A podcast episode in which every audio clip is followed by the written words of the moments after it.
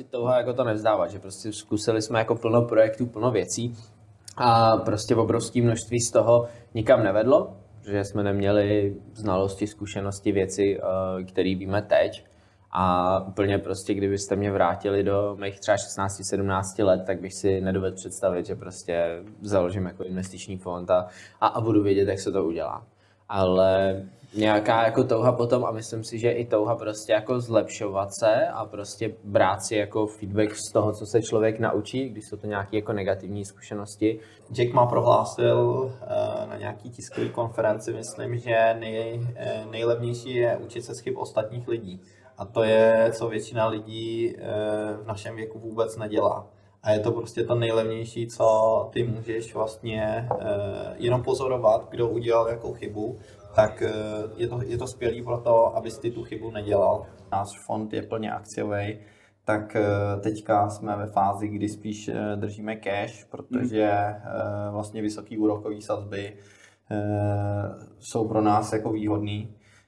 V Americe jsou sazby na 5,5%, takže držet peníze na účtu, tak se nám tam úročí ty peníze samozřejmě přijdou, když je člověk jako v tom, v tom úspěšný, ale ten primární cíl jako v tom biznise by měl být, že člověk jako hledá řešení pro ty ostatní lidi. Jo? Prostě ty najdeš člověka, zanalizuješ jeho potřebu, pak prostě, pak prostě najdeš řešení, kterou to, kterou to uh, jeho potřebu jako uspokojí a za to prostě dostaneš, dostaneš jako svoji odměnu. Když vidím firmu, tak si u ní říkám první věc, jestli je schopná porážet výnos trhu. Hmm. To je moje první otázka. Prostě je ta firma schopná porážet výnos trhu? Ano, ne. Jo, protože jsou tady skvělé firmy, které prostě nesou dividendu. Je tam nějaká ještě růstová fáze třeba, ale prostě už neporáží ten trh. A moje práce je identifikovat firmy, které budou porážet ten hmm. trh. Jo, to je, to je proto, že to já chci nabídnout. Vlastně investora nezajímá, jestli máš dobré firmy, zelené firmy nebo prostě cokoliv. Investora zajímá výnos. Otázkou je, nakolik prostě to je jenom hype díky chatu GPT.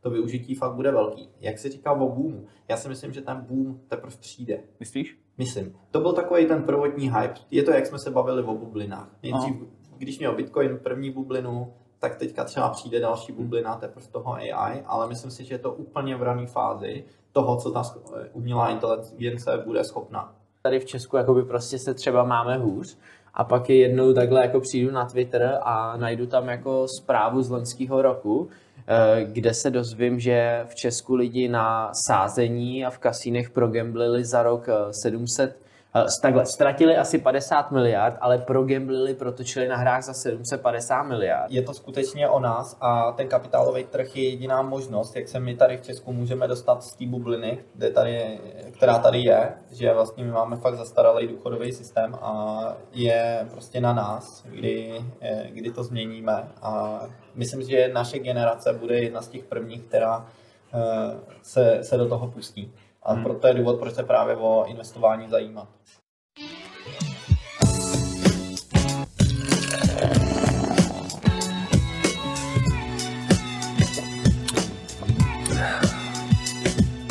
Chtěl bych přivítat tady kluky eh, Petra Boubrového a Kubu Markolu. My jsme s nimi už natočili jeden díl, ale ten jsme nepouštěli ven, protože to nebylo úplně poslouchatelné, nebo jako bylo to vlastně dobré, ale bylo tam pár takových dílčích věcí a hlavně tam chybělo video, takže jste neviděli, jak fajně vypadají. A tak vítejte. Tak my děkujeme za pozvání. Taky děkuji za pozvání a těším se na dnešní rozhovor.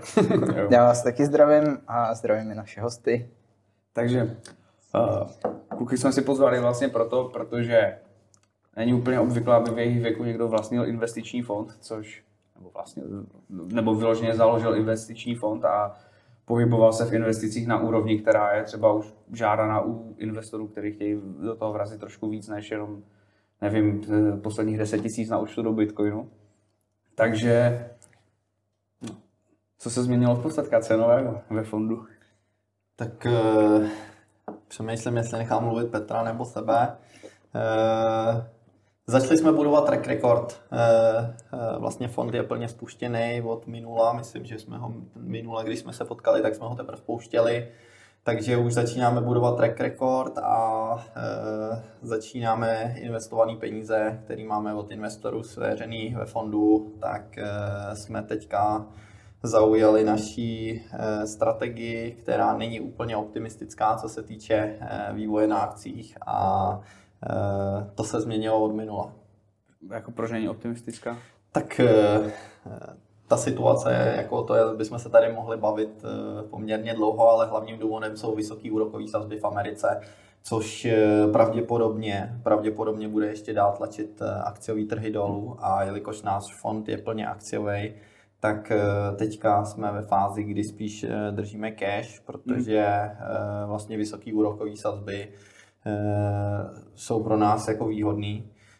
V Americe jsou sazby na 5,5%, takže držet peníze na účtu, tak se nám tam úročí a zároveň nějaká riziková prémie, což je vlastně důvod, proč investor investuje do akcí je ten, že eh, vlastně nabízejí vyšší výnos než, eh, než běžný cash, než komodity, než dluhopisy a právě ta premie je teďka malá, takže eh, se vyplatí spíš jít do té defenzivy. No a když jsi říkal, že teda držíte většinu peněz na účtech, tak to je úplně obyčejný účet, nebo je to nějaký speciální? Tak, jsme investiční fond, takže už jsme zapsaný jako investic, instituce, to znamená, nejsme, okay. není to nějaký běžný účet, který, eh, dám příklad, eh, můj běžný akciový účet, to je, jako je, se trošku liší. Eh, jde o to, že máme Prime Brokerage od společnosti v Londýně. Asi nebudu zmiňovat zbytečně jméno kvůli reklamě, ale jde o to, že nám nabízejí daleko lepší podmínky díky tomu, že tam budeme mít vyšší kapitál a máme nižší poplatky, co se týče nákupu akcí. OK, já jsem si představoval něco jako třeba spořící účet, ale to asi není. Je to, je to takový spořící no. účet, řekněme, ale řekni, eh, je tam daleko větší výnos, že eh, dám příklad, jo. Máš eh, v Česku na spořáku sazby jsou 7, 5,5% dostáváš na spořáku, to znamená 1,5% má banka. Tak tady se to liší třeba o nějakých jenom desetiny procenta. Ale samozřejmě, protože je to institucionální účet, eh, který je, eh, nebo respektive tyhle podmínky jako lepší jsou od určitého kapitálu, nemůže kdokoliv, prostě kdo by si tam poslal 100 dolarů, eh, mít tyhle podmínky, tak prostě je to, je to prostě jako zajímavější a máme tam tyhle ty podmínky. Jasné. Jo. Prostě to je klasický koncept velkou obchodní ceny a hmm. prostě retailu, že jo? Je, je, to, je to tak. A, a, takže co se změnilo ještě dál od minula? Uh, úplně, úplně nějaká zásadní změna tam není, takže uh, vše jde možná to, že plánujeme se přestěhovat uh, do, do vlastních kanceláří a uh, nevím, další, další asi, který máme ve fondu. Jako takhle, my bychom mohli navázat, navázat na to, o čem jsme se bavili minule, kde já jsem vám popisoval i ten proces založení toho fondu a co to vlastně jako vůbec, vůbec po, po té nejenom právní stránce jako obnáší. Což je otázka, jestli tohle chceme divákům nějak jako předávat, když vlastně oni neměli samozřejmě možnost ten minulý podcast jako slyšet. Takže prostě my jsme navázali jenom na nějaký jako plynulej vývoj toho, kam, kde vlastně za to, za to jarní období, nebo prostě od toho jara jsme ten fond jako připravili, vyřídili všechno jako byrokracii, legislativu. Od srpna vlastně máme track record, takže od srpna vlastně to běží, protože tam byl, byla samozřejmě velice důležitá položka Už i taková, aby abychom prostě založili ten institucionální účet, o kterým, o kterým Jakub mluví, že prostě tam má člověk daleko jiný prostě jako podmínky a, a záruky toho, než když si prostě někde na trading 212 otevře prostě jako účet a kupuje si sám na sebe zlomkový akcie za, za 10 dolarů. A v tuhle, v tuhle chvíli prostě jsme si nastavili už všechny ty procesy nutné pro fungování toho fondu a, a prostě rozvíjíme to, vyvíjíme hlavně, hlavně prostě tu obchodní činnost na akvizici dalších prostředků od investorů a, prostě pracujeme na, na PR toho, uh, té značky naší firmy, uh, na PR Jakuba a prostě všech věcí s tím spojených, nutných právě jako pro tu expanzi protože ten produkt je už eh, vyřešený, dolazený a má všechny nutné parametry pro to, aby to byl regulární investiční nástroj. Co budete dělat vaším dalším krokem, kam se chcete dál posunout? Tak eh, naším eh, hlavním krokem teďka je rozšířit povědomí právě o, o našem fondu. Když jsme si dělali průzkum konkurence, tak v Česku je nějakých, řekněme, osm fondů, který eh, používají vlastně podobnou investiční strategii, kterou my využíváme. Jedná se vlastně o hedžový fond, to znamená náš fond eh, je schopný využívat jak na vzrůstu, tak na poklesu trhu. Jo, což je s- velký rozdíl oproti podílovým fondům, které jsou nabízané bance a dalším běžným fondům. A za druhý, úplně v Česku nejsou běžný čistě akciové fondy. Jo? Většina lidí investuje do fondů, které jsou, řekněme, složený z komodit, nemovitostí, akcí, dluhopisů. Dluhopisy jsou vlastně většina eh, hlavní složení vlastně dnešních, dnešních fondů. jo. Takže tohle to je asi, co bych řekl tomu. Díky. Vodu nebo panák? Eh, Vodu. Panáka. Syp to tam. Hele, a kolik s ním trávíte třeba času týdně? Protože Takhle, jako, ty eh, ještě studuješ, že jo? K tomu. Ano, já studuji ještě dvě vysoké školy, uh, ale... A není to málo? Eh, tak ono, ono, to je zase další téma, o kterém bychom se tady mohli bavit, ale eh, je to z toho důvodu, abych eh, se zlepšil v tom, co dělám, protože jsem cítil, že to asi není dostatečný, to moje vzdělání, který bych ještě chtěl mít. A dá se to v Vlastně- Česku jako naučit na výšce? Nebo... Hele, tohle je téma, který úplně na vejškách není, mm, ne, ne, se nedá úplně přesně naučit. Dá se tam třeba z toho studia, já studuju konkrétně předmět bankovnictví a pojišťovnictví, Mhm. takže z toho studia bych řekl, že tak třeba 5% předmětů by se k tomuhle tématu uh, dalo využít. Ale víceméně dnešní finanční trhy je, že se naučíš něco a 95% tvojich znalostí jsou zkušenosti a znalosti, které nazbíráš během toho svého života. To znamená, člověk čím dřív začne na akcích, tím je schopný se orientovat na tom, na tom trhu. A já jsem v minulém podcastu říkal, že jsem na akcích začal ve 12 letech, kde jsem začal sbírat zkušenosti a e, díky tomu e, mám dneska zkušenosti, které že už se v tý, jakoby na těch trzích orientuju, když jsou vysoký úroky, když sazby, co se děje. Eh, Nepřekvapují mě věci, které by třeba nějakého investora, který by například dneska vstoupil na ty trhy, tak eh, by ho prostě třeba by na ně reagoval úplně jinak než já. Jo. Říkal jsi, že studuješ finančnictví a bankovnictví. A vyvstává teda taková docela zajímavá otázka. A jaký máš vztah k penězům? Protože pro spoustu lidí mm-hmm. je to třeba, já nevím, možnost eh, si koupit nějakou svobodu nebo eh, si koupit něco, co chtějí. A případně, já Získat nevím, moc. můžou taky získat moc úplně cokoliv. Díky. A nebo to prostě jenom vyměňujou a říkají si, peníze dělají peníze a může mě to někam posunout dál, tak jaký na to máš pohled? Takhle, Máte. Uh, jo. Mhm. Tak je za prvý, eh, první věc asi, co bych řekl, že člověk je nějakému jako spokojenému životu, aby nebyl pod nějakým tlakem, víc, že třeba se zvednou ceny energií a že to má razantní dopad na tvoji peněženku a ty ráno stáváš s tím, že jsi pod hrozným tlakem, tak eh, bych chtěl říct, že prostě člověk peníze potřebuje k životu. Každý z nás potřebuje peníze k životu vlastně. Aby jsme se najedli, aby jsme měli kde bydlet, aby jsme měli co si oblíknout, aby jsme uživili rodinu. Jo. To je asi úplný základ, co vlastně k čemu peníze prostě využívá každý. Druhá věc je, když už někdo vydělává těch peněz víc, tak eh, začne si plnit třeba nějaký sny, začne si prostě už užívat a takové věci. A každý tuhle tu hranici má úplně někde jinde. Jo. Eh, Říká se vlastně na Wall Street, že každý má svoje číslo. Jo, číslo, vlastně, při kterém by byl schopný opustit zaměstnání a jít někam, jako říkáme, do důchodu. Jo.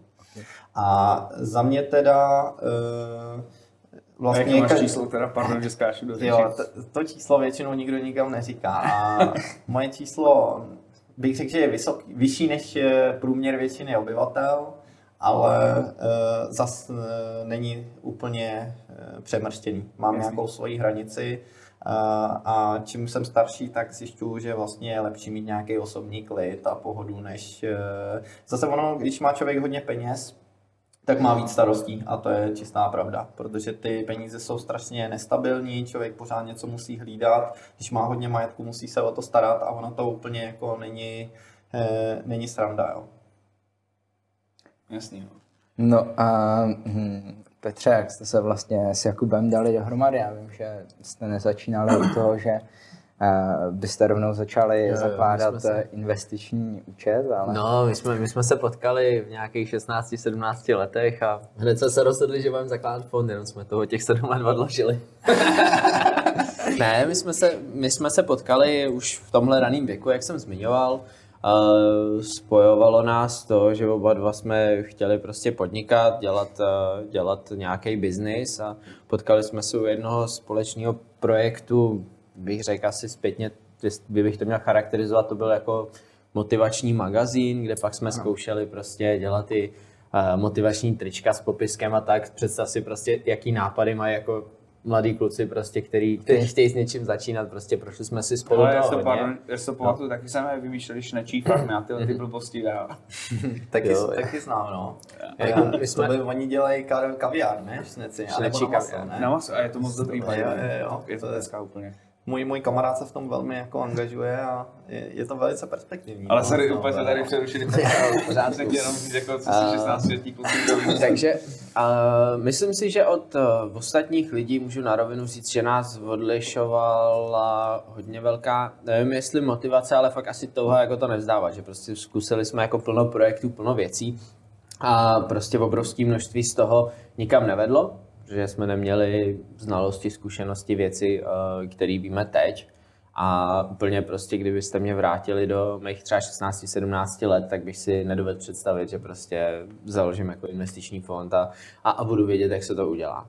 Ale nějaká jako touha potom a myslím si, že i touha prostě jako zlepšovat se a prostě brát si jako feedback z toho, co se člověk naučí, když jsou to nějaké jako negativní zkušenosti a, a prostě feedback od ostatních lidí je, je, je jako velice důležitý. Jo, že třeba já to, já to vnímám i pro jako svůj obor, svoji oblast, kde prostě já mám na starosti obchod a já neustále žiju prostě jako s pokorou a s názorem, že prostě vždycky mám uh, prostor se zlepšovat. Jo, že prostě nikdy, nikdy se jako nebudím ráno s tím, že hele, já jsem nejlepší obchodník na světě, já dokážu náš fond prodat komukoliv a z každého prostě jako uh, vymámit peníze, aby je u nás investoval, ale furt se snažím, furt se snažím vlastně jako nějak vzdělávat, číst třeba knížky nebo si to a tam jako pustit nějaký seminář nebo nějaký další takovýhle materiál, aby člověk prostě ne- neustále jako se vyvíjel a zlepšoval v tom. Jo. Já na to jenom navážu. Eh, To je to, co já právě na burze vlastně na Wall Street miluju, protože vlastně to pro prostředí je strašně progresivní. Když si vezmeme teďka, že jsme byli, já nevím, eh, byl pátek, nic se nedělo a najednou v sobotu začala válka mezi eh, Izraelí a Palestinou. Jo. Takže eh, to, to je to, co mám hrozně rád a eh, taky na té Wall Street se nesmíte přesný, ne, přestat jako zlepšovat a studovat věci, protože to prostředí se strašně mění. Jo. Dřív obchodovali ob, obchodníci osobně, dneska tam většinou obchodují algoritmy, takže i ta Wall Street prostě prochází nějakým, eh, nějakým progresem a všechno se mění. A kdybych eh, navázal ještě na Petra, kde jsme se potkali, my jsme se původně přesně potkali u toho projektu, ale nás spojovala jedna věc a to byly právě investice. A když Petr začínal investovat, tak to byla docela sranda. A e, tam jsme začali a e, pak následovaly nějaký projekty další. E, my jsme zkoušeli vzdělávat lidi ohledně investování a e, právě burzy. Ovšem prostě nemůžu říct, že jsme byli neúspěšní, ale ten eh, produkt prostě o to nebyl zájem mezi těma lidma, jo. A, jako my, a my jsme nějak, jakoby ta cesta šla dál a dál a asi projekt, který ale už úspěšný byl, je, že jsme se rozhodli a vycítili jsme takovou díru na trhu, že by bylo dobrý dovážet italský a francouzský vína do Česka. Eh, Ten projekt se jmenuje Ostopero di Familia, do dneška je to prostě aktuální a to Ostopero je náš... di Familia. Ostopero di Familia, přesně tak. A ten, ten název jsme vymysleli v Itálii eh, při naší cestě ještě s jedním kolegou. A do dneška ten projekt je aktivní, eh, máme webové stránky a eh, to je do dneška úspěšný projekt. Jo. A právě přes víno jsme eh, sehnali i pár lidí, kteří vlastně zajímali investice. My to máme jako doplňkový produkt A e, takže člověk, když se nevzdává, jako pokračuje dál, tak e, máme ještě s Ostopero další dá- plány, ale teďka vlastně asi klíčový je e, investiční fond a víno je takový náš doplňkový produkt. tomu. Takže když uzavíráte nějaký investiční obchod, tak k tomu přihodíte flašku vína. Přesně tak to chodí. tak flaška vína je prostě úplně top, jako co prostě kdekoliv na světě můžeš použít. Zvlášť toho italského. Ale určitě... Pokud je to dobrý Chianti, Určitě, určitě jo a eh, hlavně my eh, s klientama dost networkujeme, eh, to znamená děláme ochutnávky a víno, jak říkám, víno lidi spojuje a řekněme u vína nejsou nepřátelé, to znamená, že tam se dáme jako s lidma pobavit o věcech, o kterých se třeba u vína si, jakoby člověk řekne věci, který si neřekne mimo víno. Já myslím, že by s tebou většina Moraváků souhlasila, ale tady jsme pořád jenom v Čechách a hodně pijeme pivo. Ale Takže- já, jenom mě napadá taková věc. Vy to vozíte přímo, že máte nějaký jako vytipovaný farmáře? Ano, eh, my Vinaře. máme, my máme Jo, vinaře. pardon, pardon. vinaře, My máme vinaře, zaměřujeme se na malý vinaře, který ještě nedováží do Česka a můžu říct, že ten trh je tam uh, velice rozebraný.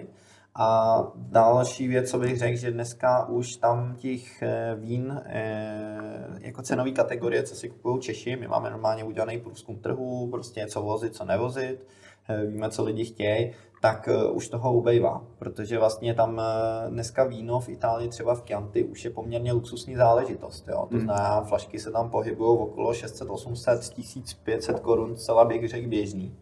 A to úplně na, českou, na český trh není.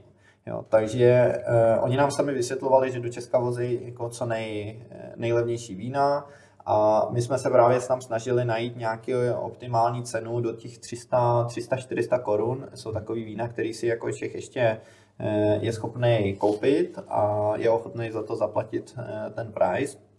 A eh, bohužel těch vinařství už tam není tolik. Hm. Jo. Je to, ale je to, je to zajímavý, eh, ale dneska jsme tady kvůli fondu, ale můžeme se bavit klidně o víně. To, je- to je taky další téma, takže... Ale vzhledem k tomu, že víceméně to, my se k tomu fondu ještě dostaneme, času máme docela, čas máme docela dobrý, a protože víno mě zajímá. Mám takového, nebo prostě už táta jezdí jako, řekl bych, že už je to generační záležitost, že jezdí na Jižní Moravu za jedním vinařem a máme od něho prostě jeden kousek a to je prostě, to je boží. Mhm. To, je, pro- to, to nemá chybu, já jsem to včera otevřel, protože jsem vařil a potřeboval jsem trošku vína do jídla. A zase jsem si potvrdil, jak bombovní víno to je. Jsem, jsem to měl i na svatbě červené. Cabernet Moravia. Mm-hmm. Člověk by si řekl, jako, že v České republice nemůže vzniknout dobré červené a není to vůbec pravda. Dokonce jsem to dával ještě v minulosti ochutnávat nějakým Brazilcům, eh, Italům a tak dále. Všichni řekli, že to je úplně bombovní víno. Mm-hmm. A je, jako je to úplně pecka, jakože hlavně kdybychom to třeba teďka tady měli, teď to máme puška, to je taky fajn. Plně věřím, že byste si to úplně užívali a chtěli byste ještě a ještě a ještě. A to je nebezpečí toho vína, že prostě je nepříjemné a dobré. To tam jako vleze samo do toho těla a Tak na vínu je jedna krásná věc a to, že většinou nenajdeš jedno víno, který by chutnalo všem, který by prostě jako celý, celý populaci uh, chutnalo a bylo to víno prostě století a všichni si kupovali tohle víno. A víno prostě v tomhle je, je téma, který vyvolává prostě jako diskuzi. Když uděláš víno degustaci, jako my jsme dělali tak naplno degustacích, prostě rozdáme lístečky, aby si lidi mohli dělat poznámky, ty vína si prostě ohodnotit. Uh, a prostě uvidíš, že třeba 4-5, když tam budeš mít třeba, i kdybys tam měl 5-6 lidí, jo, tak třeba z těch 5-6 lidí 4 se shodnou, ty tohle je úplně geniální víno. A prostě ten šestý řekne, pane bože, to je patok, to je úplně trpký, to mi no, vůbec jasné. jako nechutná. Ale prostě je to, to, to prostředí prostě, samozřejmě možná trochu dáno lehkým alkoholovým opojením, prostě, že ty lidi tam po sobě nezačnou házet židle prostě a být na sebe agresivní, protože jim nechutná jako stejný víno, ale No, je to něco, si řekne, jo, tak tobě teda tohle asi nechutná, tobě chutná něco víc dřevitýho nebo víc ovocného.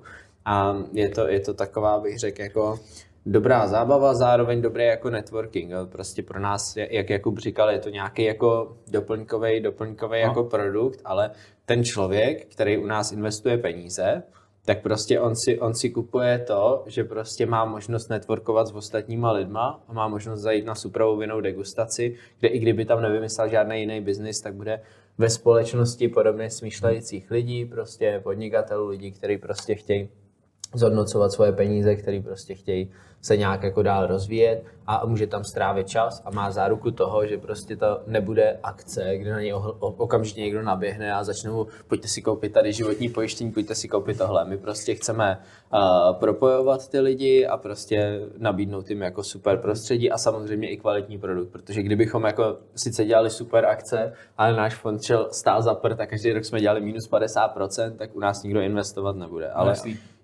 A ještě k těm akcím, pardon, se skáču do řeči, eh, ono je to jakoby suprový, že člověk jako se od těch lidí hrozně moc naučí, jo? to jsou lidi, kterým je 40-50, mají něco za sebou a teď jako každý ličí ty své zkušenosti z toho biznisu a jaký chyby dělali a takhle. A to je tak strašně mm, pro člověka, který je tak mladý jako my s Petrem, tak, eh, tak strašně přínosný, že člověk to nedokáže ani si představit. Takže... Jo, proto, proto je fakt důležitý asi, co jsem tady říkal, mít, mít tu pokoru prostě, jakože v tomu a být ochotný si ty lidi vyslechnout.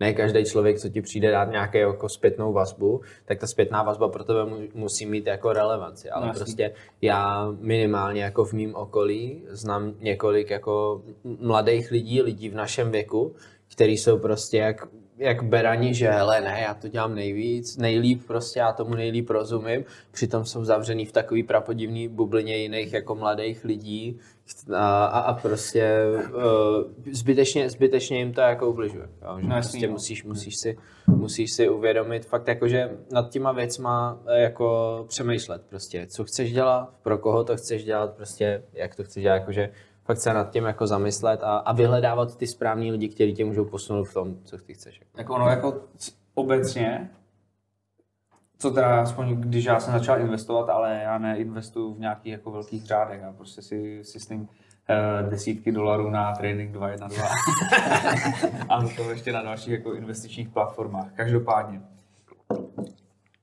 to, co mě jako naučilo, je vnímat čas a donutilo mě to pochopit to, že prostě když někdo tu, to sluníčko oběhl jako o 40 krát víc než já, hmm. tak prostě viděl jako, že mnohonásobně víc věcí, než já jsem kdy viděl.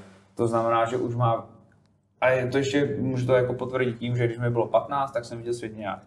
Ve 20 bylo to jako vyšší rozlišení, teď e, táhne mi na 30, tak je to mnohem vyšší rozlišení. A přijím, že s každým rokem jako se ty pixely zase jako rozdělí jako do nové fotky. A jako furt se to tak jako zdrobňuje a vím toho jako mnohem víc a víc. Mm-hmm. Chceš pivko? Já bych poprosil ještě jedno pivko. Dobře. Ještě pana? tak, může být. Mě, mě až za chvilku, až mi dojde pivko, tak můžete tak Dobře, ještě Děkuji. Já se pak rozmluvím a to je pak hrozně nadlouho. Ale co chci jako říct je to, že to mi jako umožňuje naslouchat jako starším lidem. A je to hrozně užitečné, protože ti lidi mají co říct. Byť co už častokrát třeba zapšklí nebo už působí tak jako, řekněme, uzavřeně, tak furt jako toho viděli hodně a je to úplně bomba. To je první věc. A druhá věc je, co jsem chtěl říct, tak mi to vždycky donutilo učit se novým věcem. A prostě snaha pochopit úplně jiné sektory, než já jsem třeba jako vysokoškolsky vzdělaný. A to je úplná bomba to je prostě pro mě jako definice investování, že ne ani tak jako, že si zhodnocuju prachy, ale že mě spíš baví to jako snažit se chápat, proč, jako, ať už jako v nějaké geopolitické souvislosti, nebo prostě v nějaké technologické souvislosti, nebo i v té bankovní, jak ty si říkal, které já bohužel to jako úplně neholduju, tak to mi to investování dává, takže prostě jo. úplně chápu, že vy to musíte vidět zažraní. Hele, e, přesně co jsi říkal, Ondro, to je pravda. E, jakoby jsme na tom stejně a sice jsem to, jakoby to nejsou úplně hlavní dvě věci, které jako na tom investování pocituju, ale taky je tam pocituju. A to, e, jak jsi mluvil o tom, o těch chybách těch ostatních lidí, tak eh, Jack má prohlásil eh, na nějaký tiskové konferenci, myslím, že nej, eh, nejlevnější je učit se z chyb ostatních lidí. A to je, co většina lidí v našem věku vůbec nedělá. A je to prostě to nejlevnější, co ty můžeš vlastně jenom pozorovat, kdo udělal jakou chybu, tak je to, je to skvělý pro to, abys ty tu chybu nedělal.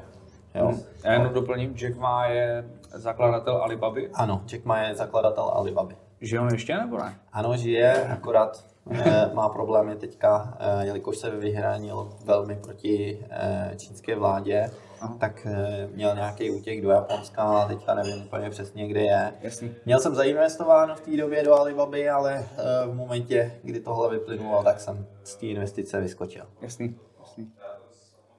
Je docela sympatický týpek. Mhm. Jo, má, má velice, velice dobrý názory, eh, jeho život byl určitě složitý a eh, jeho situace je prostě nadále prostě složitá, ale jako osobnost eh, vnímám ho jako velice pozitivně a velice mě no, jako ovlivnila.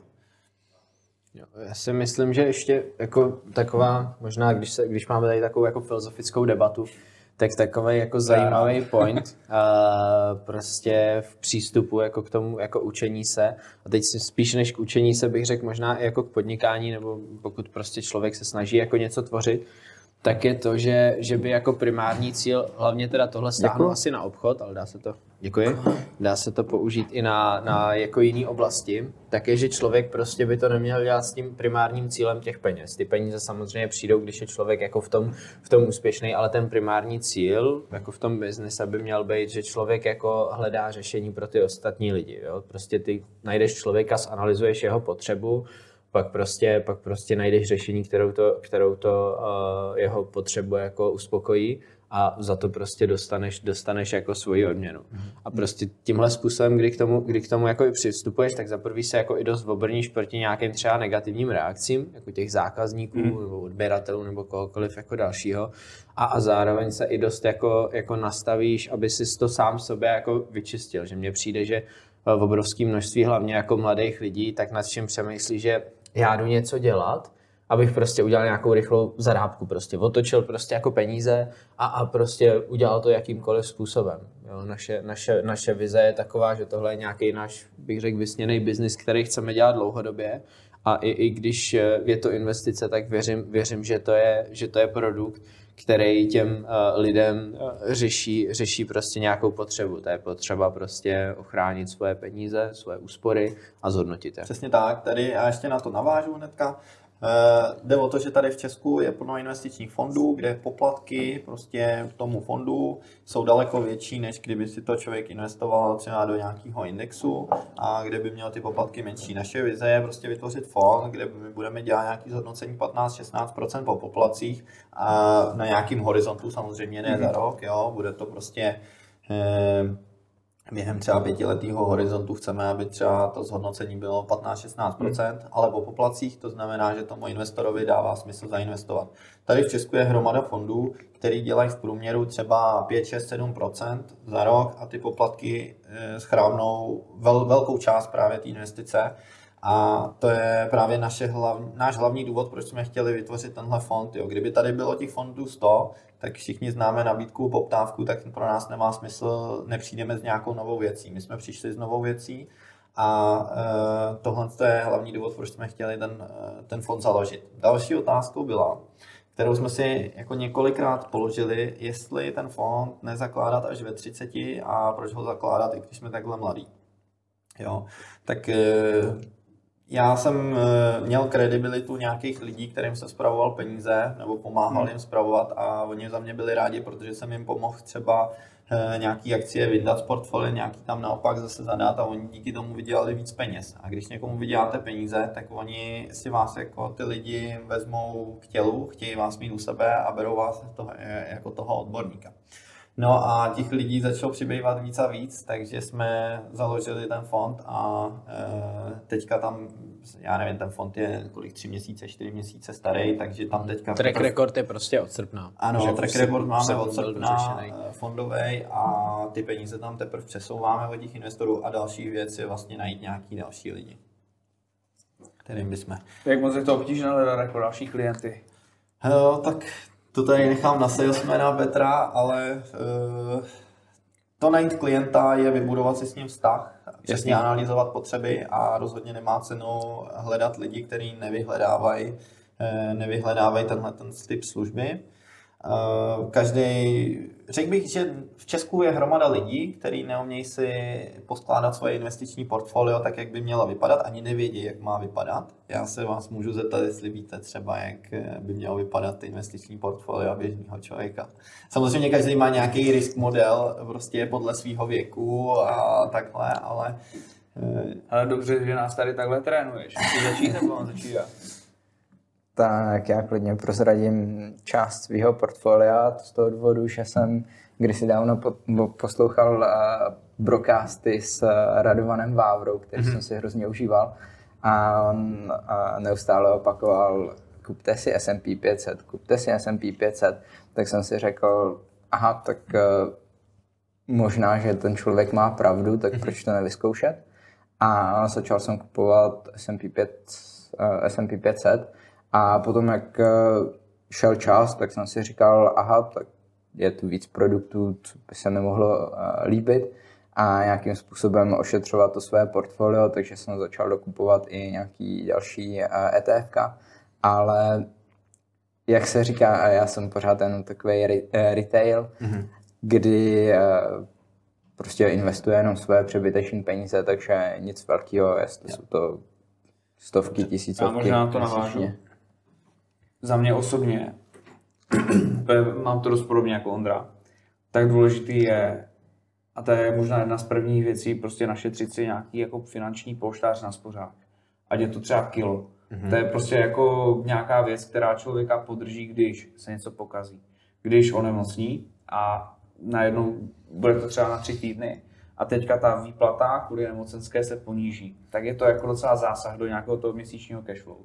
Potom, když se prostě pokazí nějaký jakýkoliv domácí spotřebič, tak prostě je kam šáhnout. Není to takový ten stres, že prostě ty, jak já to udělám, tři týdny budu bez pračky a pojedu k mámě si to vyprat jako, že následující dva měsíce. Ne, to je, to je, to je blbý. A takže to je první věc. Teď se mi jako samozřejmě peníze nejlépe zhodnocují na spořáku, protože jako ne, ne, nemám jako ty kvality, abych porážel trh.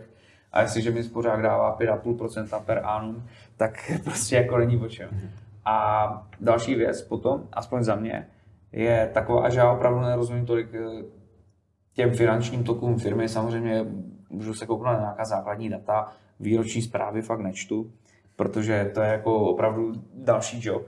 Ale co dělám, tak se snažím jako přemýšlet o tom, jakým způsobem funguje svět. A to strašně pomáhá. Protože třeba jsou vždycky nějaké takové ty, a, no prostě bubliny, že jo, byla dotcom bublina, kdy všichni investovali do internetových věcí a pak to splasklo a jako všichni do toho zaučili z 90%, což je strašně moc peněz. ano. A takový bubliny já třeba jako ident, mám pocit, že ident, dokážu identifikovat aspoň v tom, co jako já osobně znám. A tam sázím proti tomu trhu. A takže teďka, když v letě poklesla cena zemního plynu, tak jsem nakoupil nějaký ETF, který jako kopírují cenu zemního plynu na evropské burze. No a dneska mi to vylezlo, protože prostě válka v, v Izraeli.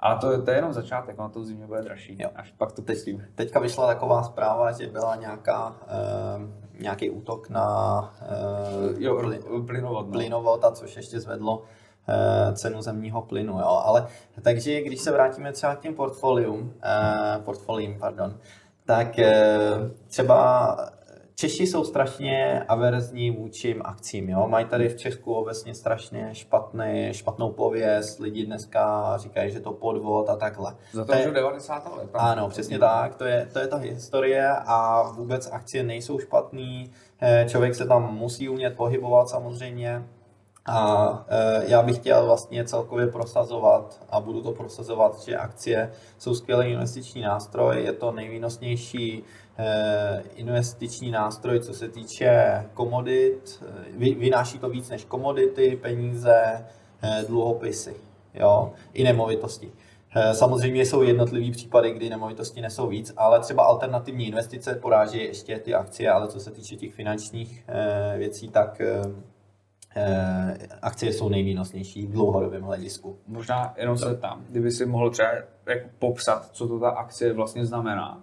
Jo, akcie je majetkový právo na firmě, máš podíl na zisku a jsou s tím spojený další, další práva. To dle právní definice cený papír. Jo.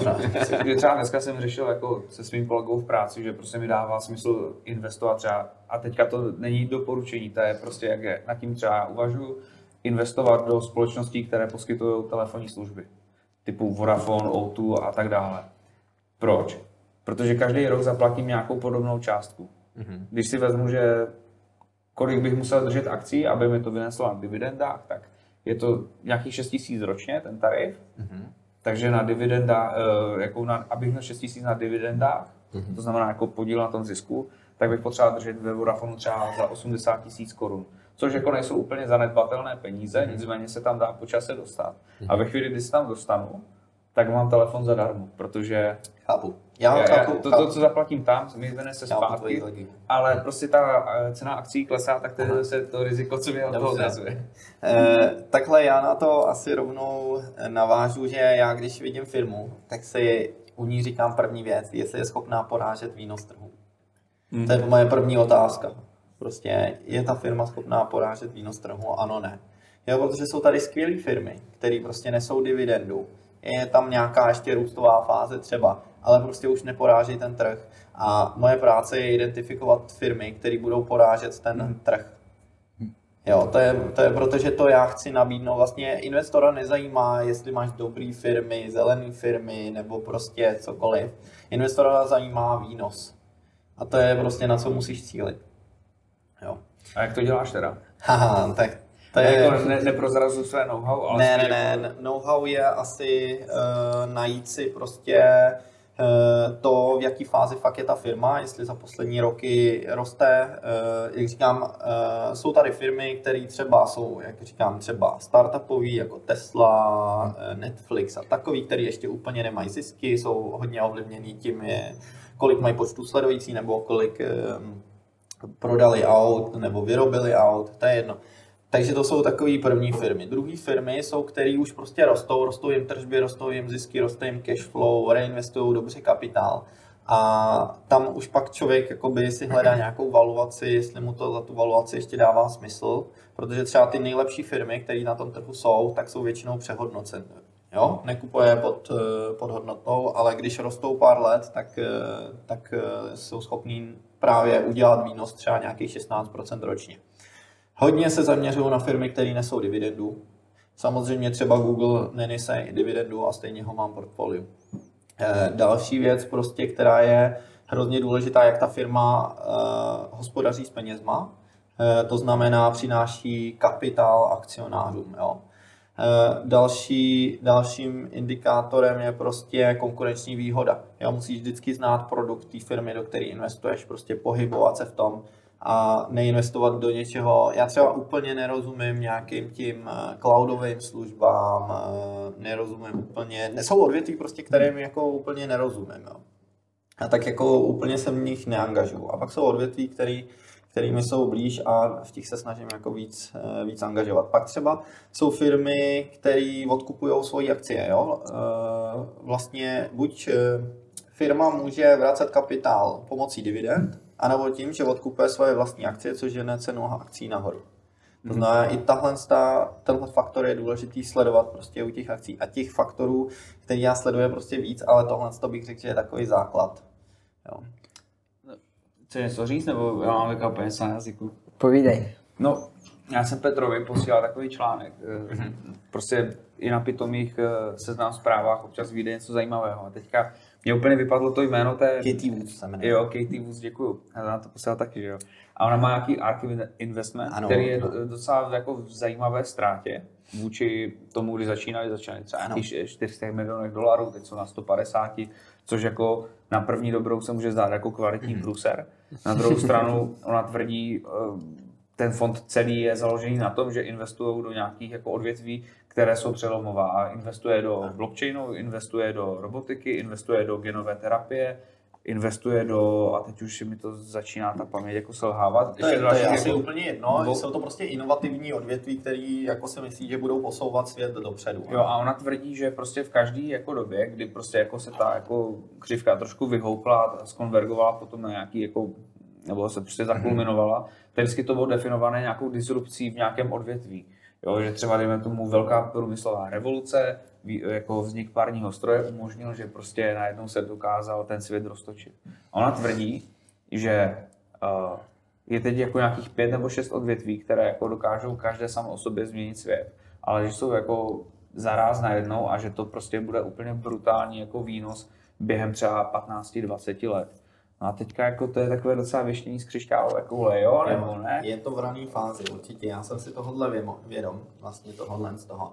Ale Katie Woods uh, má svoji specifickou investiční strategii. Každý z nás je investor a každý má jinou investiční strategii. Je jinak prostě za prvý informovaný, jinak jako Hmm. člověk chce riskovat. Člověk, který mu je 60, chce jinak riskovat než člověk, který mu je 20. Jo, prostě máme každý prostě jiný nějaký horizont, jiný investiční cíle. A Katie Woods je prostě přelomová investorka, která vlastně investuje do společností, o kterých si myslí, že jsou eh, inovativní, prostě posunou přesně tenhle svět do nějaké úplně jiné fáze. A eh, investuje především do společností, které třeba vůbec nemají nějaký zisk, eh, tržby jim třeba rostou, jo, ale jsou to většinou mladé společnosti a tohle to není úplně můj styl investování. OK. Já jsem prostě tady proto, abych prostě měl člověka, který mu je 50-60 a mohl bych mu nabídnout prostě investiční službu a neměl měl klidný spaní, jo. A ono vlastně, když se člověk podívá, tak eh, ten trh má různé fáze. A když eh, je dobrá fáze, třeba když ten trh prostě je fakt optimistický, tak tyhle firmy rostly. ARK Investment byl jeden z nejlíp performujících fondů chvilku. Mhm. A eh, pak to takhle jako spadlo, protože se zvedly úrokové sazby. Samozřejmě firmy jsou zadlužené, takže ty úroky platit musí. A eh, dneska vlastně v tom delším hl- hledisku vlastně eh, ta, ten fond je vlastně dole. Jo. Otázkou je, jestli třeba za pět let nebude zase nahoře. Jo. No, v podstatě mě to jenom přivedlo k takové myšlence, že pokud ona tvrdí, že ten trh je, se mýlí a že prostě strašně vyroste, tak pokud jako všichni ti lidé, kteří nějakým způsobem jsou zaháčkováni do těch podobných společností, co ona, a pokud by se to mělo jako najednou jako strašně skokově zvednout a tvrdí, že už to nebude exponenciál, ale že to bude super exponenciál, což jako v matematice je naprostá krávovina, jo. Ale, ale jako dejme Zrovna tomu, jsem si říkal, jak by to asi tak vypadalo. ne, nevím, a- asi by se to dozadu a udělal to jako, že je spirálu. Ale co já chci říct, je to, že nevyrobí to úplně brutální inflaci, jestliže najednou svět strašně zbohatne a roztočí se jako nové kolo keše, Jo.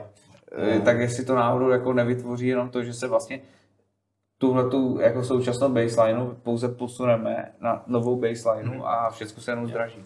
Takže já asi na to odpovím, že trh se nikdy nemýlí. Trh má vždycky pravdu. OK. Jo, to je prostě věc, trh je prostě Bůh a ten eh, prostě to každý investor ví. A co Jo. 2007? 2008, Jo. 2009, Ne, myslím, jako, 2029. jako hypoteční krize v USA. Jasný, ale uh, jakoby ten, každý investor musí respektovat uh, hodnotu trhu, protože to, to je to, co prostě aktuálně Hmm. uh, tvoří tu realitu.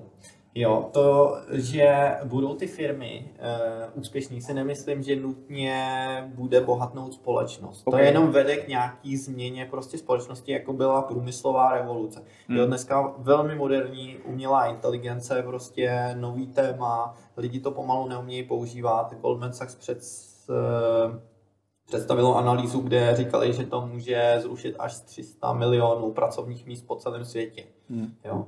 My u nás ve fondu využíváme umělou inteligenci, já ji využívám skoro dneska bych řekl na, na všechno a je to velice perspektivní i do různých dalších odvětví a myslím, že je to teprve odvětví vzrodu, o čem mluví Katie Woods, ale třeba do společností, do kterých ona investuje, já teda úplně neznám její portfolio, Hmm. tak eh, nejsou to společnosti, které by eh, byly v Jo, ještě jednou. nějaký mojí Ještě investiční strategii. Ano, ještě jednou. O. Díky.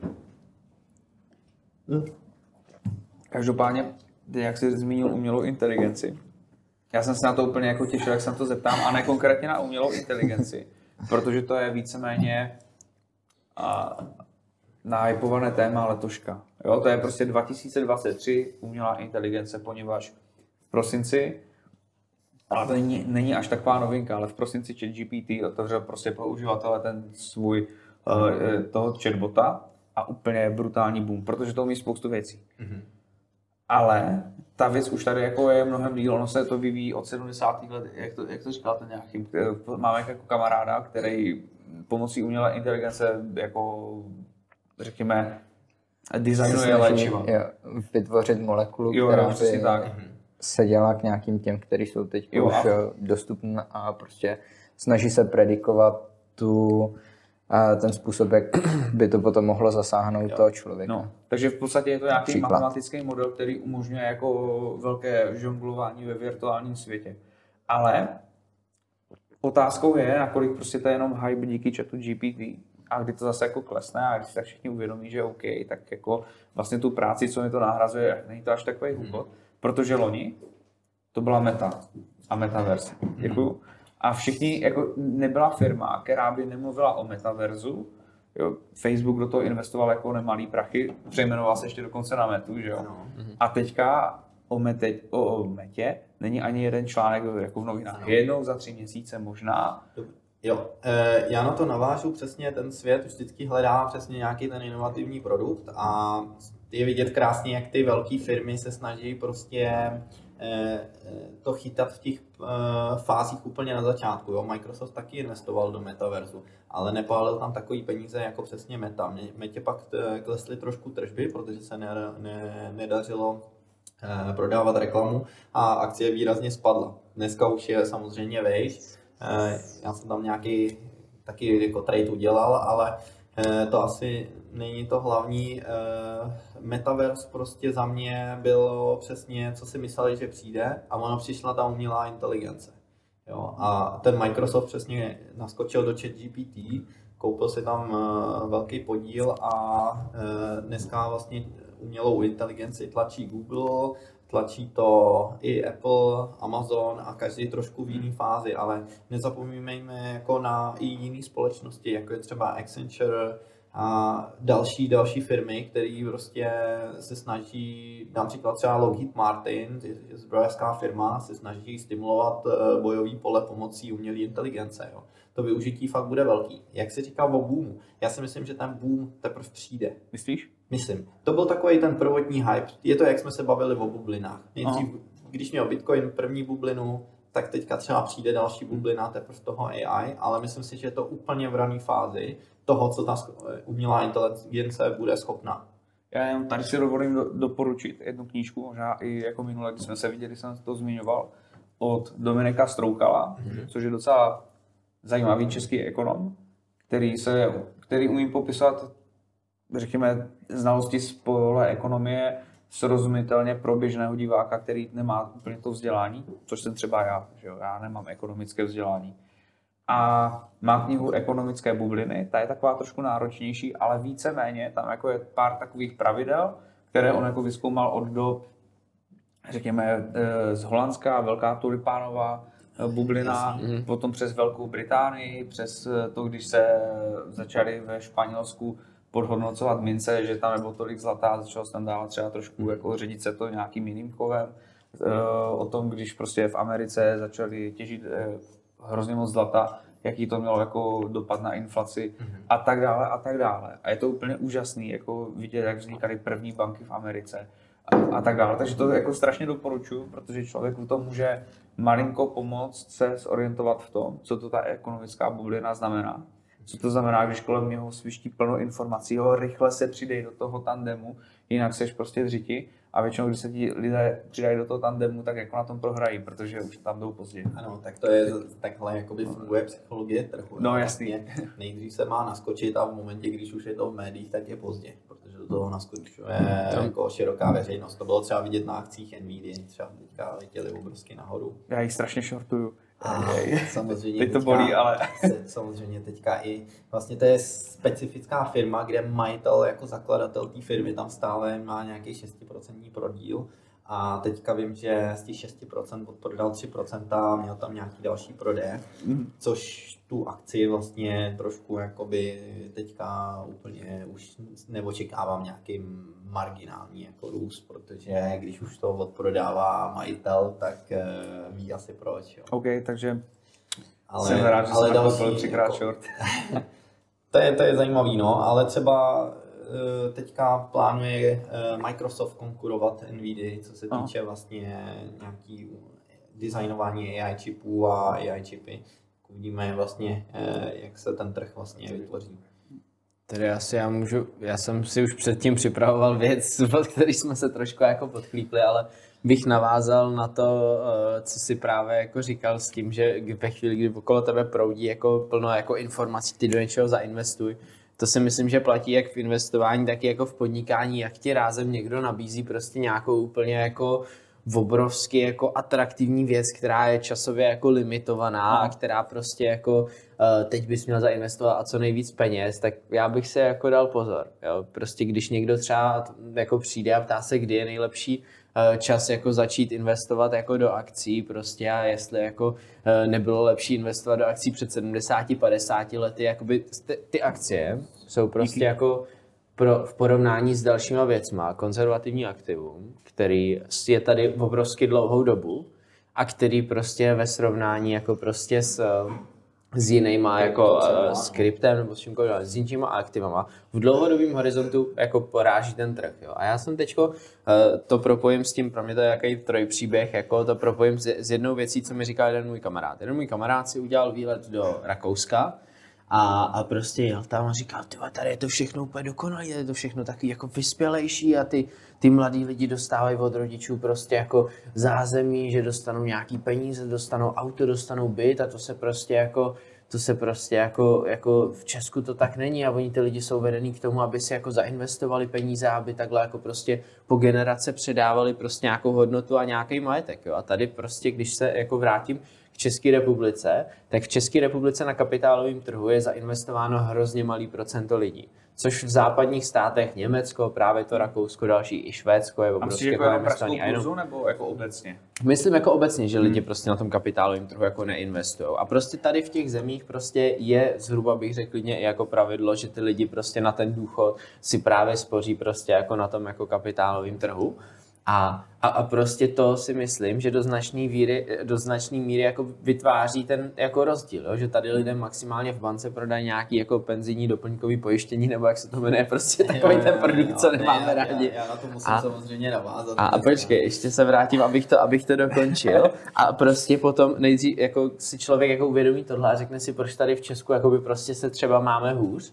A pak je jednou takhle jako přijdu na Twitter a najdu tam jako zprávu z loňského roku, eh, kde se dozvím, že v Česku lidi na sázení a v kasínech progamblili za rok eh, 700 eh, Takhle, ztratili asi 50 miliard, ale progamblili, protočili na hrách za 750 miliard. To jsem Jo. jako, to a, jsem a v počkej, a teď, teď vtipnější věc na tom je, že ten Borec tam přidal porovnání a od sametové revoluce ve v- jako všech investičních fondech v České republice je nainvestováno 804 miliard.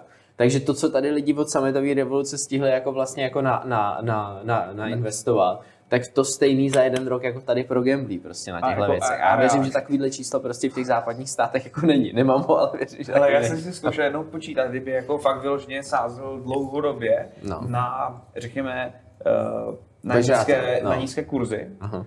Tak jaký bych měl dlouhodobě výnos. A, zkou, a zkoušel jsem to jako s pěti korunama, to je to úplně jako irrelevantní, jakou částku tam hodíš. Ty, mě, mě zajímalo, jako ta výnosnost, jako opravdu ta statistika Mhm. toho, jak to bude fungovat, když budu třeba jenom na extraligu dávat nebo na NHL, na ty nejnižší kurzy, jestli se skutečně ta sázkov- sázkovka nemýlí, protože jestliže tam je třeba 1,1 kurz, to znamená, že mám 10% výnos, což není blbě. Což je vlastně jako dobrý, když bych to dělal jako dlouhodobě a ve velkých jako penězích. Vůbec se to nesmí podělat.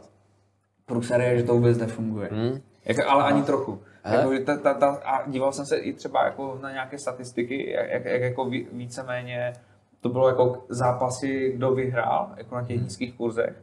A to bylo tak jako nahodile, že prostě Já bych ještě jako chtěl říct, že tady v Česku má fakt hodně velký problém eh, lidí se sázením, ale ještě vraťme se zpátky k tomu Pecka. tématu těch Já k tomu mám taky potom jednu poznámku. Jo. A e, vraťme se k tomu tématu těch důchodů. Vlastně Norsko e, velice skvělý stát, co se týče zajištění vlastně jako důchodů. Tam to funguje na, v té fázi, že ty lidi si investují prostě sami celý život a investují si konzervativně, nějak, ma- mají složený to portfolio.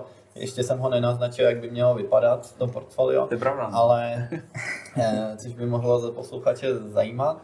Ale eh, je to skutečně o nás a ten kapitálový trh je jediná možnost, jak se my tady v Česku můžeme dostat z té bubliny, kde tady, která tady je, že vlastně my máme fakt zastaralý důchodový systém a je prostě na nás, kdy, eh, kdy to změníme. A myslím, že naše generace bude jedna z těch prvních, která eh, se, se do toho pustí. A proto je důvod, proč se právě o investování zajímat, aby člověk měl nějaký přehled. Jenom bych ještě než tě pustím ke slovu doplnil, že třeba kanadský uh, důchodový fond má celkem, má prostě nějaká procenta v Česu. Mhm. Prostě v Kanadě identifikovali, že firma Čes je dobrá, že bude vynášet velký prachy a ona není špatná a vynáší velké prachy. Okay. Tak tam mají nějaký procenta. No. Jo, já, jelikož působím ještě jako akciový specialista ve Wooten Company, tak eh, můžu říct, že náš výhled je velice pozitivní na ČES. Máme eh, výhled až na 1500 korun. Eh, Byly tam velmi negativní zprávy, co se týče vlády, chtěli vlastně ČES dělit. Osobně si myslím, že k tomu nedojde, že, že ta akcie je fakt skvělá, ge- generuje vlastně Superovou dividendu měla minulý rok eh, 15%, byla vyplácená i mimořádná. Teď samozřejmě eh, neočekávám tak vysokou dividendu, ale poslední zprávy jsou takové, že, eh, že by i vláda měla zájem ještě vyplatit nějakou vyšší dividendu. Takže ta akcie je fakt skvělá, nese skvělý cash. Eh, Teďka byla cena, se pohybovala 950, 970 eh, korun za akci. Já myslím si, že teda ta cena té akcie by měla být daleko větší. Co si jako já investor, ale eh, pokládám za otázku, je, jestli ta akcie je schopná překonávat výnos. A je nebo ne? To je otázka. Já jsem, eh, tohle je sektor vlastně té energetiky je vlastně takový zajímavý v tom, že eh, ty firmy většinou už jsou poměrně stagnující. Jo? Že eh, skutečně vyplácejí vyšší dividendu a myslím si, že ten čes, eh, tam si fakt nejsem jistý. Jo, tam Hmm. si fakt nejsem jistý a bude to záležet taky na, eh, na té vládě, jak to podpoří.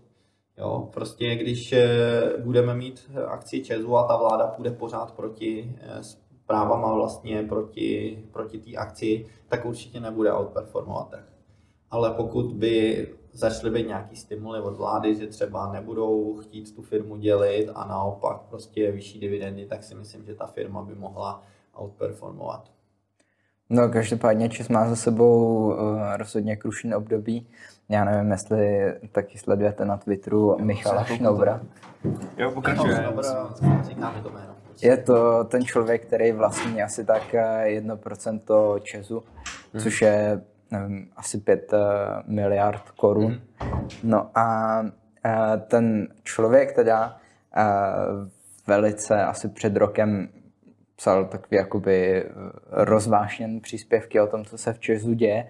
A Dneska už je to teda asi potvrzené, já nejsem teda přesně informovaný, jestli se čas dělit bude nebo nebude, ale myslím si, že to tam bylo právě jako jedno z těch největších, eh, jedna z těch největších obav, jestli k tomu dojde nebo ne.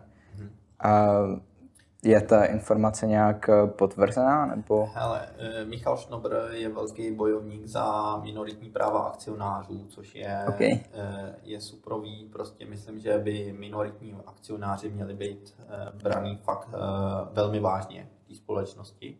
Jsou to prostě vlastníci té firmy a mělo by při, být přihlídnutý k, jeho, k jejich názoru vlastně. Jo.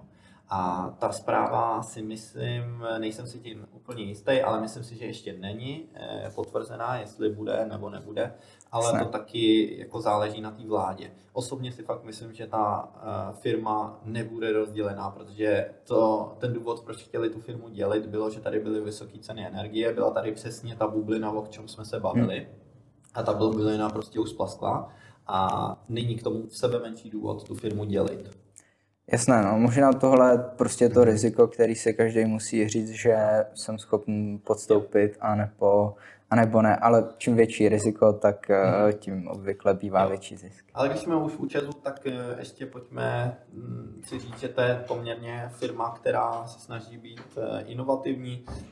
Začínají investovat na Cínovci, koupili koupili ta spin- společnost se jmenuje Geomet a koupili tam, myslím, že 49% podíl eh, z European Metal Holdings a vlastně Česko má jedny z největších zásob litia na světě. Máme tady komplet, Myslím, že jsou to konkrétně 2% Pět, celosvětově. myslím si, že to je 5%. Ale Tak možná se se, na ne, ne, nebudu, možná se, možná se mýlím. Procento jako procento. Eh, Jo, myslím- já jsem, myslím, že jsem četl tři, ale řekl jsem radši dvě, ale Jo, tak jo. A, asi to budou A tak, tři. Ne. a tak hlavně on to je stejně jako, že jedna věc je odhad, druhá věc je, co se reálně vytěží. Ne, ne, ne, to, to hlavně člověk nikdy OK, neví, to je jenom co spekulace. pod, pod tou zemí. Ta společnost eh, European Metal Holdings, tak eh, ty udělali ty průzkumy, ty jsou poměrně nákladný, tak zjistili nějaké informace a co mám informace interní, tak eh, si má začít těžba v roce 2028. Eh, Zbývá samozřejmě vyřešit, eh, jak se to litium bude zpracovávat, teda má se zpracovávat nedaleko. A e, myslím si, že to je jako skvělý projekt, e, co se týče vlastně Česu, protože se snaží vlastně diverzifikovat i do jiných biznisů, což je super. A litium vnímám jako do budoucna perspektivní, pokud chceme jezdit v elektromobilech. Jo? To, Ale to, to, ty elektromobily elektromobilita sama o sobě jak je velice zajímavý téma. E, Řekl bych, že je hodně e, jako tlačený v médiích a e, k tomu je potřeba určitě litium. No jasný. A, jako, a nejen k tomu právě. Ano. Protože ve chvíli, kdy chceme mít hodně solárních panelů a hodně větrníků, tak prostě ty baterky jsou jako strašná nutnost. Pokud nepřijde nějaká revoluce a neobjeví se nějaký nový odvětví, který by hrozně stouplo. Může, A- může přijít, může přijít. Ale Kdo pořád, pořád nepodceňujeme ropu.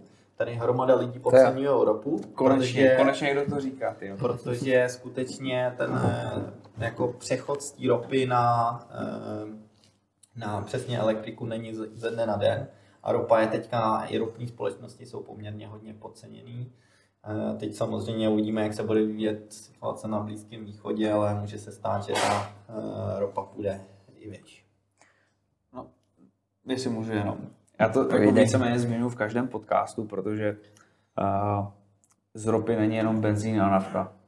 Mhm. Ale z ropy jsou prostě třeba tady ty barvy, co jsou na té stěně. Z ropy je plno jídla, co jíme. Z ropy jsou Plasty, pla- voňavky, jo, plasty, voňavky, jí, uh, léky. A léky jsou prostě, myslím si, že jako healthcare je jako jedno z zá- zásadních odvětví jako naší civilizace. Teď jenom řeknu jako takový příklad. V Česku chybí penicilín. Tak vláda za, zaapelovala na nějaké firmy, co to vyrobit umí, aby navýšili kapacity výroby. Dobře, navýší kapacity výroby, ale to neznamená, že oni to jedou od, prostě od, jako, od začátku ten výrobní řetězec je takový, že prostě první polovina výrobního řetězce se ani nesmí odehrávat v Evropské unii, protože ta legislativa to tady neumožňuje, poněvadž to je prostě ne- neekologické. Takže se to odehrává někde v Indii, oni vyrobí nějaké prekurzory, ty do, dovezou do Česka a tady to pak jako se zpracuje dál.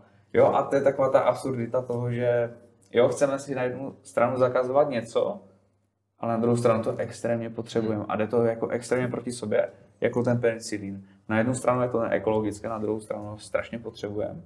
Je potom politická, obě, po, nebo obecně politická poptávka, prostě lidi to chtějí, potřebují to. Na stranu druhou lidi zároveň chtějí, aby to tady bylo jako čistěnké, hezké, aby se tady dýchalo dobře a tak dále. Teď jako A kde, kde najít ten kompromis? Přesně tohle si myslím, že bude uh, hodně vytvářet tlak na všechny možné technologie, které jsou v dnešní době dostupné. tak aby výroba těch prekurzorů byla v podstatě bezemisní. To no, znamená, otázka, jestli to jde, prostě víš co. Jakože asi ne, ale pokud se můžu eh, odvolat na knižku Billa Gatese, uh, uhlíkově neutrální, nebo tak nějak se to jmenuje, tak uh, se prostě potřebujeme dostat na úplnou nulu. A ono se to vlastně i projevuje v investování. A když jsem teďka nedávno vyplňoval investiční dotazník, tak se tam objevila že, ta nová kolonka, jestli uh, preferuju uh, zelen firmy, to znamená udržitelné mm-hmm. firmy. A já jsem samozřejmě zaškrtl, že jo. A Takže ti to rovnou vyfiltruje firmy, prostě, které jsou zelený a ostatní ti ne, neumožní investovat. Jako, no. no já doufám, že to tak nefunguje, protože... jo. No a bohužel tyhle říct, jak to funguje. Zelený no, jak to firmy funguje. prostě e, úplně neoutperformují ten trh, ale o, bavíme se o ESG investování. Ano. Jo. Jako víceméně, no, jako to je takový společný jmenovatel jo. toho, jak být zelený. Jo, dobře, ale e, třeba je potřeba si uvědomit, že třeba tabákové společnosti vycházely velice dobře, co se týče ESG investování a jenom je to vylepšilo rating a za mě prostě e, se to dostalo do fáze, kdy prostě to postrádá smysl a už i hodně asset managementových společností řekli, že nechtějí mít ESG vůbec nic společného a řekl bych, že investoři na to přestávají hledět, na ESG. To znamená, že na to ani nezačali hledět, aby rovnou přestali? Přesně tak. Lol, já jsem dokonce viděl i nějaký ESG ETF a vlastně jsem to nějak do podrobná neskoumal tak by mě zajímalo, jak se bude vyvíjet do budoucna. Ještě bych chtěl říct teda, že, jako, že to závisí na jako jednotlivých případech. Samozřejmě budou případy, které prostě si budou investovat podle nějakých jako, svých principů a svých priorit, ale obecně prostě investory zajímá výnos. A jako ono, my na to koukáme, my, my oba na to koukáme spíše jako z toho fyzikálního hlediska to znamená, že jako nekoukáme na to jako z hlediska jako finančního, ale spíš jako, jako doopravdy fungují ty technologie. A když jdeme jako úplně na dřeň, jako od samotného začátku už po samotný konec, tak vidíme, že to jsou jako pitominy. Že to prostě jako nedává nejmenší smysl, že to je na hlavu postavené, že to je za mě osobně veškerá čest vůči všem jako inženýrům, vědcům, co vymysleli a našli tu cestu, jak to udělat jinak, aby to bylo bezemisní. Jenomže, aby to bylo bezemisní. Tak ono to zase tak bezemisní není, protože jsem si jako spotřeboval jako mnohem více třeba jako nějakých vstupních surovin, energie, mm-hmm. lidského fondu na to, aby se došlo ke stejnému cíli, ale je to prostě jako kdyby si šel chtěl jít průsmykem anebo jít přes Everest. Jo. Já si teda myslím, že jakoby svět se do nějaký eh, emisně neutrální fáze dostane, ale zase nic není hned. Já třeba osobně jsem pro cokoliv zeleného, jo. Musí to dávat smysl, nesmí to být prostě nějakým způsobem prostě eh, hned, ale eh, třeba osobně já třídím odpad, snažím se prostě jezdit městskou dopravou, eh, zbytečně jako nejsem člověk, který by si sednul do auta a jel jenom pět kilometrů a zpátky, já se tam třeba radši dojedu na kole. Jo.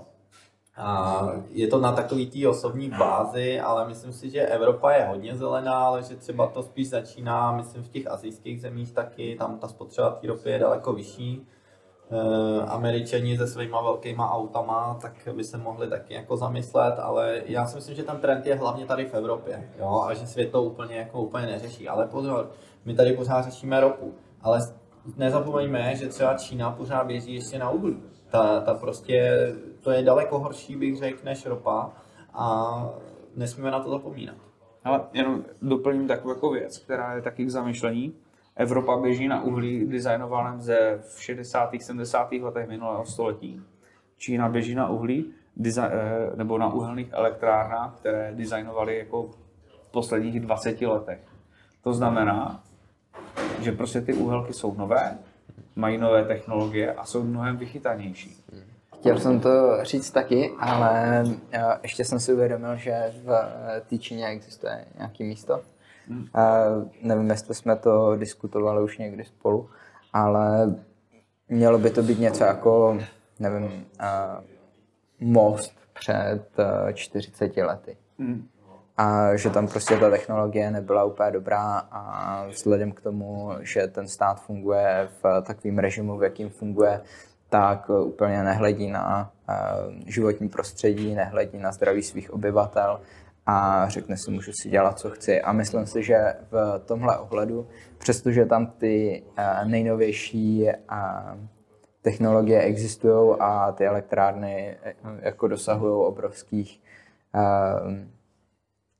čísel, co se No, prostě týká jsou té no. energie, jsou dobrý, tak jsou tam i místa, které nemusí být až zase tak dobrý. Prostě nemusíme vědět všechno, protože No, jasný, no. Čína je uzavřený, uzavřený stát. No jasný, no. Ale ne, tím jsem jenom chtěl říct, že prostě na jednu stranu média tvrdí nějaký jako konsenzus, nějaké status quo a mě velmi baví to status quo jako na to koukat jako opravdu.